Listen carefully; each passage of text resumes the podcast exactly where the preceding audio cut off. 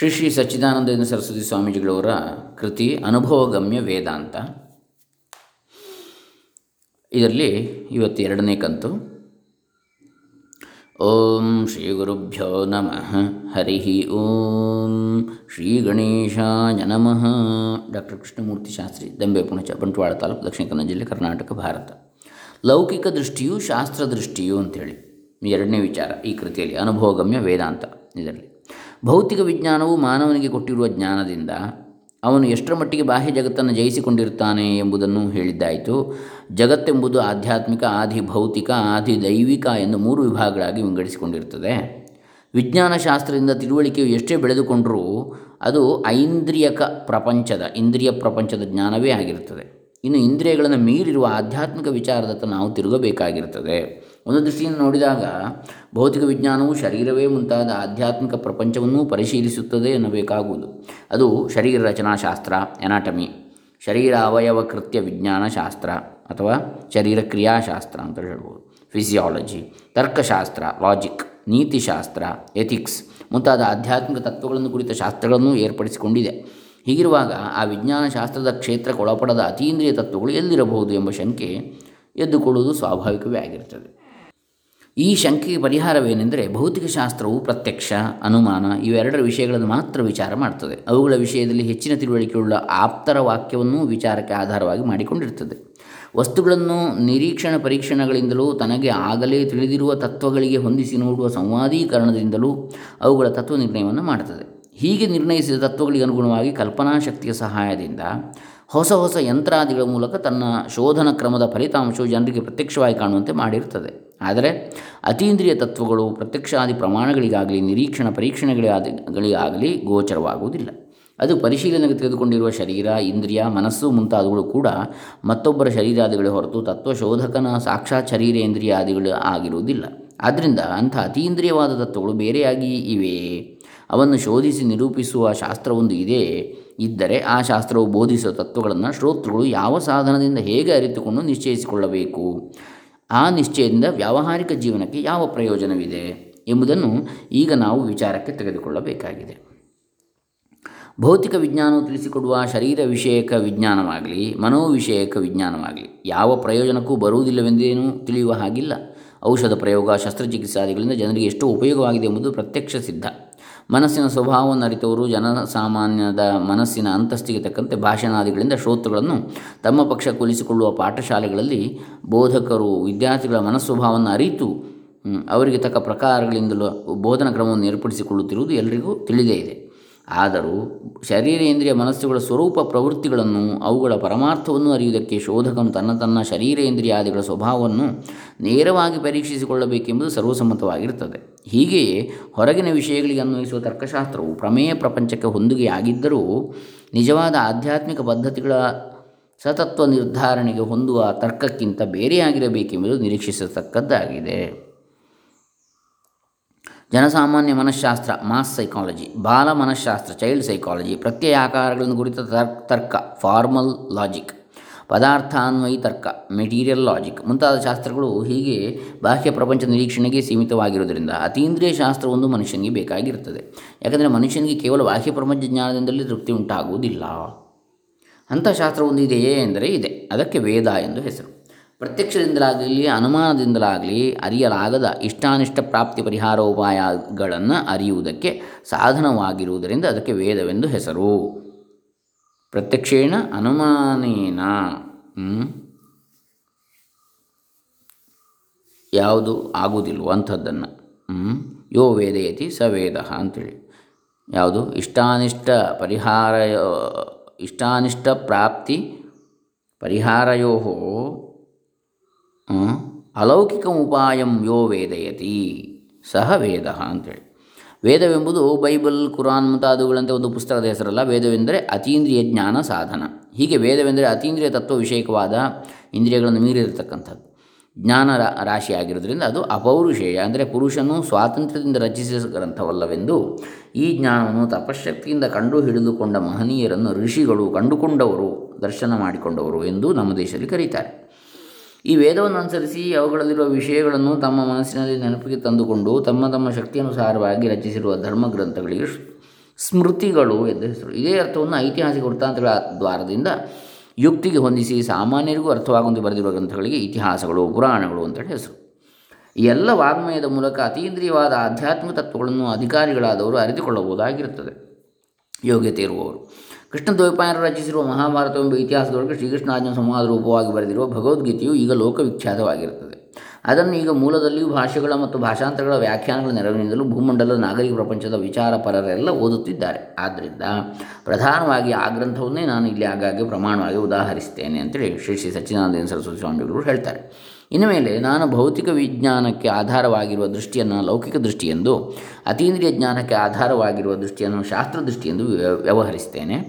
ಶ್ರೀಕೃಷ್ಣ ಭಗವಂತನು ಅರ್ಜುನನಿಗೆ ಮಾಡಿದ ಉಪದೇಶದ ಸಂದರ್ಭದಲ್ಲಿ ಅತೀಂದ್ರಿಯವಾದ ವಿಷಯದ ವಿಚಾರವು ಪ್ರಸಕ್ತವಾಗಿರುವಲ್ಲಿ ಅರ್ಜುನನು ಹೀಗೆಂದು ಕೇಳಿರುತ್ತಾನೆ. ಅಥಕೇನ ಪ್ರಯುಕ್ತೋ ಯಂ ಪಾಪಂಚರತಿ ಪುರುಷಃ ಅನಿಚ್ಛನ್ನ ಪಿವಾಷ್ಣೇಯ ಬಲಾದಿವ ನಿಯೋಜಿತಃ. ಭಗವದ್ಗೀತೆ ಅಧ್ಯಾಯ 3:39 ಶ್ಲೋಕ. ಶ್ರೀಕೃಷ್ಣನೇ, ಈ ಮಾನವನು ಎಷ್ಟೋ ಮಾಡಬಾರದ ಕೆಲಸಗಳನ್ನು ಇದನ್ನು ಮಾಡಬಾರದು ಮಾಡುವ ಇಚ್ಛೆಯೂ ನನಗಿಲ್ಲ ಎಂದುಕೊಂಡು ಇದ್ದರೂ ಮಾಡಿಬಿಡುತ್ತಿರುವನಲ್ಲ, ಇದಕ್ಕೆ ಪ್ರೇರಕರು ಯಾರು? ಯಾರೋ ಇವನ್ನು ಬಲಾತ್ಕಾರದಿಂದ ಅಕೃತ್ಯಗಳನ್ನು ಮಾಡುವಂತೆ ಮುಂದಕ್ಕೆ ತಳ್ಳುತ್ತಿದ್ದಾರೆ ಎಂದು ಕಾಣುವುದಲ್ಲ. ಹೀಗೆ ಮನುಷ್ಯನು ಪಾಪವನ್ನು ಮಾಡುವಂತೆ ಬಲಾತ್ಕರಿಸುತ್ತಿರುವ ಶಕ್ತಿ ಯಾವುದು ಎಂಬುದು ಅರ್ಜುನನ ಪ್ರಶ್ನೆ. ಈ ಪ್ರಶ್ನೆಯು ವಿವೇಕಗಳಾದವರಿಗೆಲ್ಲ ಹೊಳೆಯುವ ಪ್ರಶ್ನೆಯಾಗಿದೆ. ಇದನ್ನು ಪ್ರತ್ಯಕ್ಷ ಆದಿ ಪ್ರಮಾಣಗಳಿಂದ ನಿಶ್ಚಯಿಸುವುದು ಆಗುವುದಿಲ್ಲವೆಂಬುದು ಸ್ಪಷ್ಟ. ಪ್ರತ್ಯಕ್ಷವಾಗಿ ಕಾಣುವುದಿಲ್ಲ ಯಾರು ಕೂಡ ನೀನು ಇಂಥದ್ದನ್ನು ಮಾಡುವಂಥ ಹೇಳುವಂಥದ್ದು, ಪ್ರೇರೇಪಿಸುವಂಥದ್ದು, ಬಲಾತ್ಕಾರ ಮಾಡುವಂಥದ್ದು. ಹಾಗಾದರೆ ಪ್ರತ್ಯಕ್ಷ ಆದಿ ಪ್ರಮಾಣಗಳನ್ನು ನಿಶ್ಚಯಿಸುವುದು ಆಗುವುದಿಲ್ಲ.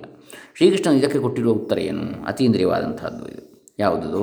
ಕಾಮಯೇಷ ಕ್ರೋಧಯೇಷ ರಜೋಗುಣ ಸಮುದ್ಭವ ಮಹಾಶನೋ ಮಹಾಪಾಪ್ಮ ವಿದ್ಯೇನ ಮಿಹ ವೈರಿಣಂ. ಕಾಮವೇ ಹೀಗೆ ಮನುಷ್ಯನನ್ನು ಪಾಪಕೃತ್ಯದೆಡೆಗೆ ದೂಡುತ್ತಿರುವ ಮನೋದೋಷ ಇದು. ಕಾಮವು ಬಂದಾಗ ಮನುಷ್ಯನು ಸ್ವಾಭಾವಿಕ ಸ್ಥಿತಿಯಲ್ಲಿ ಇರುವುದಕ್ಕೆ ಆಗುವುದೇ ಇಲ್ಲ. ಈ ಕಾಮಕ್ಕೆ ಏನಾದರೂ ಅಡ್ಡಿಯಾಗಿ ಬಂದರೆ ಅದೇ ರಾಮನನ್ನು ವರಿಸುವುದಕ್ಕೆ ಬಂದ ಶೂರ್ಪಣಖಿಯಂತೆ ಕ್ರೋಧವಾಗುವುದು. ಇದು ಮನಸ್ಸಿನಲ್ಲಿ ರಜೋಗುಣದಿಂದ ಹುಟ್ಟಿಕೊಳ್ಳುತ್ತದೆ. ತಮೋ ಗುಣವು ಆವರಿಸಿಕೊಂಡಾಗ ಮನಸ್ಸಿಗೆ ಮಂಕು ಕವಿದುಕೊಳ್ಳುತ್ತದೆ. ಆಗ ಅತ್ತಿತ್ತ ಅಲುಗಾಡದೆ ಸುಮ್ಮನೆ ಮನಸ್ಸು ಇದ್ದುಕೊಂಡು ಬಿಟ್ಟುತ್ತದೆ. ಆದರೆ ರಜೋಗುಣ ಎದ್ದುಕೊಂಡಾಗ ಇದನ್ನು ಮಾಡಬೇಕು ಅಥವಾ ಮಾಡಬಾರದು ಎಂಬ ವಿವೇಕವಿಲ್ಲದೆ ಮಾಡಬಾರದನ್ನು ಮಾಡುವಂತೆ ಮನುಷ್ಯನನ್ನು ಪ್ರೇರಿಸಿಬಿಡುತ್ತದೆ. ತನ್ನದಲ್ಲದ ವಸ್ತುವನ್ನು ತೆಗೆದುಕೊಂಡು ಬಿಡುವುದು, ಸುಳ್ಳನ್ನಾದರೂ ಆಡುವುದು, ಮತ್ತೊಬ್ಬರನ್ನು ಹಿಂಸಿಸುವುದು, ಇವೆಲ್ಲ ಕಾಮದ ಅಥವಾ ಅದರ ವಿಕಾರವಾದ ಕ್ರೋಧದ ಕಾರ್ಯ.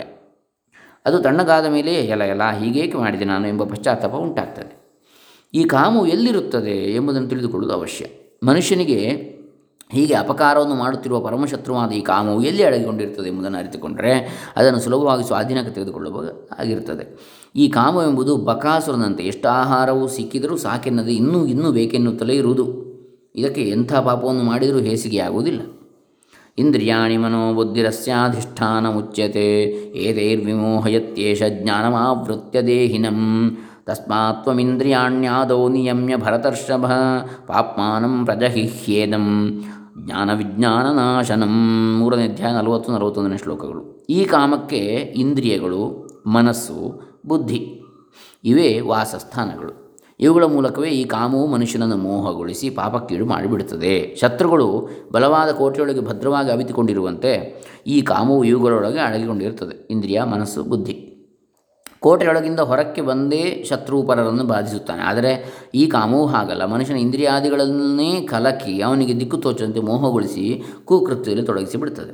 ಅವನು ಮಾಡುವುದನ್ನು ಕಂಡರೆ ಅದಕ್ಕೆ ಬಹಳ ಹಿಗ್ಗು. ಆದ್ದರಿಂದ ನಾವು ಮೊದಲು ಇಂದ್ರಿಯಗಳನ್ನು ಬಿಗಿ ಹಿಡಿಯುವುದನ್ನು ಅಭ್ಯಾಸ ಮಾಡಬೇಕು. ಏಕೆಂದರೆ ಮನೋಬುದ್ಧಿಗಳು ಇಂದ್ರಿಯಗಳ ಬೆನ್ನನ್ನೇ ಹತ್ತುತ್ತಿರುತ್ತವೆ. ಇಂದ್ರಿಯಗಳನ್ನು ಹಿಡಿತದಲ್ಲಿ ಇಟ್ಟುಕೊಂಡರೆ ಮನೋಬುದ್ಧಿಗಳನ್ನು ಜಯಿಸಿದಂತೆ, ಪಾಪಿಯಾದ ಕಾಮವನ್ನು ನಾಶಪಡಿಸಿದಂತೆ ಸರಿ. ಇಂದ್ರಿಯಗಳನ್ನು ಹಿಡಿತದಲ್ಲಿಟ್ಟುಕೊಳ್ಳುವುದು ಹೇಗೆ ಎಂದರೆ ಅದಕ್ಕೆ ಭಗವಂತನು ಹೇಳಿರುವ ಉಪಾಯ ಇದು. ಇಂದ್ರಿಯಸ್ಯೇಂದ್ರಿಯಸ್ಯಾರ್ಥೇ ರಾಗದ್ವೇಷೌ ವ್ಯವಸ್ಥಿತೌ ತಯೋರ್ನ ವಶಮಾಗಚ್ಚೇತ್ ತೌ ಹ್ಯಸ್ಯ ಪರಿಪಂಥಿನೌ. ಗೀತೆ 3ನೇ ಅಧ್ಯಾಯ 34ನೇ ಶ್ಲೋಕ. ಒಂದೊಂದು ಇಂದ್ರಿಯಕ್ಕೂ ತನ್ನ ವಿಷಯದಲ್ಲಿ ರಾಗದ್ವೇಷಗಳು ಅವಶ್ಯವಾಗಿ ಉಂಟಾಗುತ್ತಿರುವು. ಇದು ಬೇಕು, ಇದು ಬೇಡ ಎಂದು ಬಾಯಿ ಬಿಟ್ಟೇನು ಇಂದ್ರಿಯಗಳು ಹೇಳುವುದಿಲ್ಲ. ಅವಕ್ಕೆ ಸ್ವಭಾವದಿಂದಲೇ ಕೆಲವು ವಿಷಯಗಳನ್ನು ಕಂಡರೆ ರಾಗ ಉಂಟಾಗುವುದು. ಸ್ವಚ್ಛವಾದ ನೀರಿನೊಳಕ್ಕೆ ಯಾವ ಬಣ್ಣದ ತೊಟ್ಟನ್ನು ಬಿಡುವೆವೋ ಅದರ ರಂಗೆ ನೀರಿಗೂ ಹತ್ತಿಕೊಳ್ಳುವಂತೆ ವಿಷಯಗಳಿಂದ ಬೇರೆ ಬೇರೆ ರಂಗು ಇಂದ್ರಿಯಕ್ಕೆ ಬರ್ತದೆ. ಇದೇ ರಾಗವು. ಅದಕ್ಕೆ ರಾಗ ಅಂದರೆ ಏನು? ಬಣ್ಣ. ಹಾಗೆ ಇನ್ನು ರಕ್ತ ಅಂತೇಳಿ ಬಂತು ನೋಡಿ, ಅದೇ ಧಾತುವಿನಿಂದ ರಕ್ತವರ್ಣ, ಕೆಂಪು ವರ್ಣ. ಇನ್ನು ಕೆಲವು ವಿಷಯಗಳು ಎದುರಿಗೆ ಬಂದು ನಿಂತರೆ ಅದೇ ಇಂದ್ರಿಯಗಳೇ ಅವುಗಳಲ್ಲಿ ದ್ವೇಷವನ್ನು ಮಾಡ್ತವೆ. ಕಹಿಯಾದ ರಸವು ಬೇಡ, ಸಿಹಿಯಾದ ರಸವು ಬೇಕು. ಕರ್ಕಶವಾದ ಶಬ್ದವನ್ನು ಕೇಳಿದರೆ ಆಗದು, ಇಂಪಾದ ಶಬ್ದವನ್ನು ಕೇಳಿದರೆ ಹರ್ಷವಾಗುವುದು. ಕಠಿಣವಾದ ಹಾಸುಗಲ್ಲು ಮಲಗುವುದಕ್ಕೆ ಬೇಡ, ಮೆತ್ತನೆಯ ಹಾಸಿಗೆಯೇ ಸುಖ. ಕುರೂಪವುಳ್ಳ ಮನುಷ್ಯರನ್ನು ಕಂಡರೆ ಅಸಹ್ಯ, ಸುಂದರಿಯರನ್ನು ಕಂಡರೆ ಕಣ್ಣರಳುವುದು. ಇವೆಲ್ಲ ಯಾರೂ ಹೇಳಿಕೊಟ್ಟದ್ರಿಂದ ಇಂದ್ರಿಯಗಳಿಗೆ ಹೊಸದಾಗಿ ಬಂದಿಲ್ಲ, ಸ್ವಭಾವದಿಂದಲೇ ಇಂಥ ರಾಗದ್ವೇಷಗಳು ಉಂಟಾಗುತ್ತಿರುವು. ಆದರೆ ವಿವೇಕಿಯಾದವನು ಇವಕ್ಕೆ ವಚನಾಗಬಾರದು. ಯಾಕೆಂದರೆ ಇವು ಹಾದಿಗೆ ಅಡ್ಡಲಾಗಿ ಬರುವ ದರೋಡೆಕೋರರಂತೆ ನಮ್ಮನ್ನು ಸುಲಿಗೆ ಮಾಡಿ ಕುಕರ್ಮಕ್ಕೆ ಎಳೆದು ಬಿಡ್ತವೆ.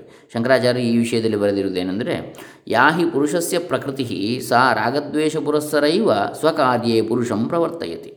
ಯದಾ ಪುನಃ ರಾಗದ್ವೇಷವು ತತ್ ಪ್ರತಿಪಕ್ಷೇಣ ನಿಯಮಯತಿ ತದಾ ಶಾಸ್ತ್ರದೃಷ್ಟಿರೇವ ಭವತಿ ನ ಪ್ರಕೃತಿವಶಃ. ಮನುಷ್ಯನ ಸ್ವಭಾವವು ರಾಗದ್ವೇಷಪೂರ್ವಕವಾಗಿಯೇ ತನ್ನ ಕಾರ್ಯದಲ್ಲಿ ಮನುಷ್ಯನನ್ನು ತೊಡಗಿಸುತ್ತದೆ. ಅವನಿಗೆ ರಾಗದ್ವೇಷಗಳು ಉಂಟಾಗುತ್ತಿರುವುದು ಸ್ವಭಾವ, ಅದನ್ನು ಯಾರೂ ಹೇಳಿಕೊಟ್ಟಿರುವುದಿಲ್ಲ. ಆದರೆ ಶಾಸ್ತ್ರವು ಅವನಿಗೆ ವಿನಯಾಧಾನವನ್ನು ಉಂಟು ಮಾಡುತ್ತಿರುವುದು. ಯಾವಾಗ ಅವನು ಶಾಸ್ತ್ರದೃಷ್ಟಿಯನ್ನು ಅವಲಂಬಿಸುವನು ಆಗ ರಾಗದ್ವೇಷಗಳನ್ನು ಪ್ರತಿಪಕ್ಷ ಭಾವನೆಯಿಂದ ಹಿಡಿತದಲ್ಲಿಟ್ಟುಕೊಳ್ತಾನೆ. ಅದು ಪ್ರತಿಪಕ್ಷ ಅಂತ, ತನ್ನ ಪಕ್ಷ, ಸ್ವಪಕ್ಷ ಅಲ್ಲ ಅಂತೇಳಿ.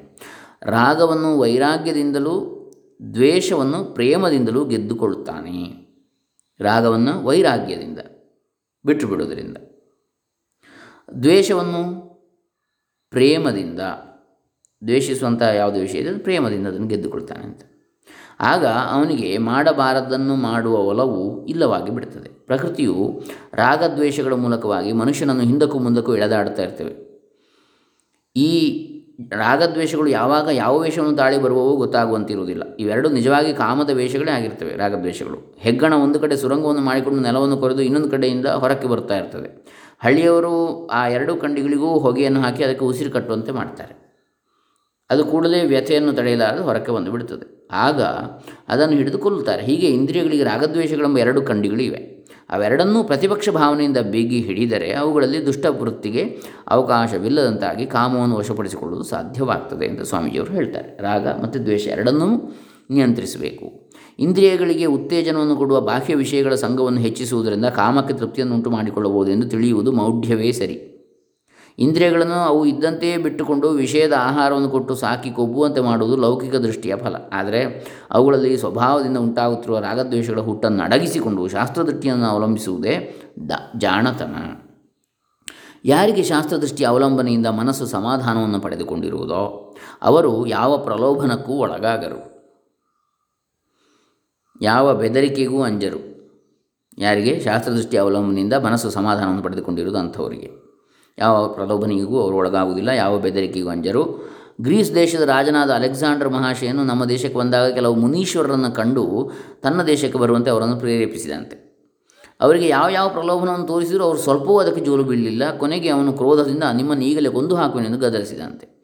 ಆದರೆ ಆ ಮೌನಿಗಳು ಹುಸಿನಗೆಯಿಂದ, ಅಯ್ಯೋ ಹುಚ್ಚ, ನೀನು ನಮ್ಮನ್ನು ಕೊಂದು ಹಾಕುವುದು ಅಷ್ಟು ಸುಲಭವೆಂದು ತಿಳಿದೆಯಾ?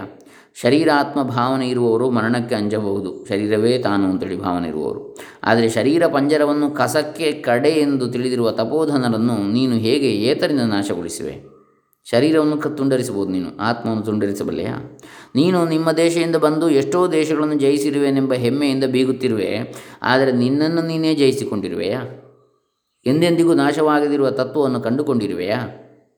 ಇದನ್ನೆಲ್ಲ ಆಲೋಚನೆ ಮಾಡಿ ನೋಡಿಕೋ ಎಂದು ಬುದ್ಧಿ ಹೇಳಿದರಂತೆ. ಇಂಥ ಉಚ್ಚ ಪದವಿಗೆ ಏರಿಸುವುದೇ ಶಾಸ್ತ್ರದೃಷ್ಟಿ. ಇದು ಲೌಕಿಕ ದೃಷ್ಟಿ ಮತ್ತು ಶಾಸ್ತ್ರದೃಷ್ಟಿ ಇವುಗಳ ಒಂದು ತುಲನೆ. ಇದು ನಾವು ಎರಡನೇ ಭಾಗವನ್ನು ನೋಡಿದಾಗಾಯಿತು, ಅನುಭೋಗಮ್ಯ ವೇದಾಂತದಲ್ಲಿ. ಇನ್ನು ಮೂರನೆಯದು ಧರ್ಮ ಅಧರ್ಮಗಳು, ಮುಂದಿನ ದಿವಸ ನೋಡೋಣ. ಹರೇ ರಾಮ. ಲೋಕಾ ಸಮಸ್ತಾ ಸುಖಿನೋ ಭವಂತು, ಸರ್ವೇ ಜನ ಸುಖಿನೋ ಭವಂತು. ಶ್ರೀ ಸಚ್ಚಿದಾನಂದ ಅರ್ಪಿತಮಸ್ತು. ಆ ಗುರುಗಳ ಪರಮಾನುಗ್ರಹ ಎಲ್ಲರಿಗೂ ಉಂಟಾಗಲಿ. ಹರೇ ರಾಮ. ಓಂ ದತ್ಸತ್.